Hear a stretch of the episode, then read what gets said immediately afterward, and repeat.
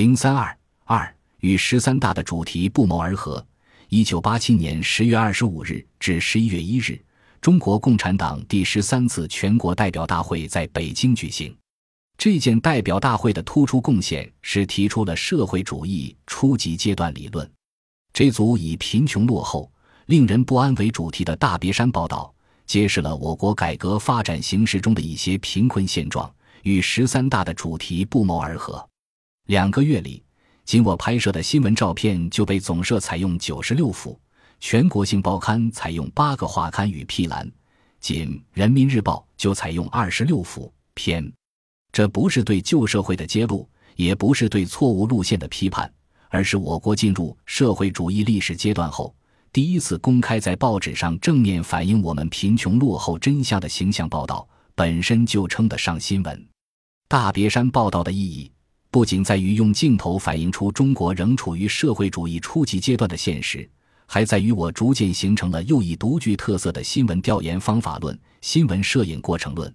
这一理论提出的背景是二十世纪八十年代中国新闻摄影的改革。在中国，长期以来，摄影记者只是新闻报道的配角，并且新闻报道受新闻及政治定势思维的禁锢已久。新闻摄影亟待改善地位。八十年代后，中国新闻摄影界陆续提出新闻摄影兵种论、主体论等，着重强调摄影的地位。新闻摄影过程论是新闻摄影领域思想路线的一场变革。我把自己关于新闻摄影过程论的思考讲给中国新闻摄影学会会长蒋其生听，蒋老听后拍案叫好，立刻让我把这些体会写出来，名字就叫《过程论与新闻摄影的新思维》。有意思的是，当时杨超关于过程论的论文集《探索的十年》在王府井书店书架上只有两本，如果不是专业研究人员。是不会有人买的。没想到我在偌大的王府井书店买走一本，一个月后，另一本被蒋其生买到了。师徒二人如此心有灵犀。新闻摄影过程论作为一面旗帜打出来，是中国新闻摄影改革进入理论成熟阶段的一个标志。过程论与摄影记者的新思维一文受到了新闻界同行的高度评价。在《经济日报》召开的摄影改革研讨会上。蒋其生以这个主题把中国的新闻摄影界引入新阶段。当年的新闻摄影学会研讨会主题便是过程论与新闻摄影。学会副会长兼秘书长胡颖主编了这本书，以过程论作为主题。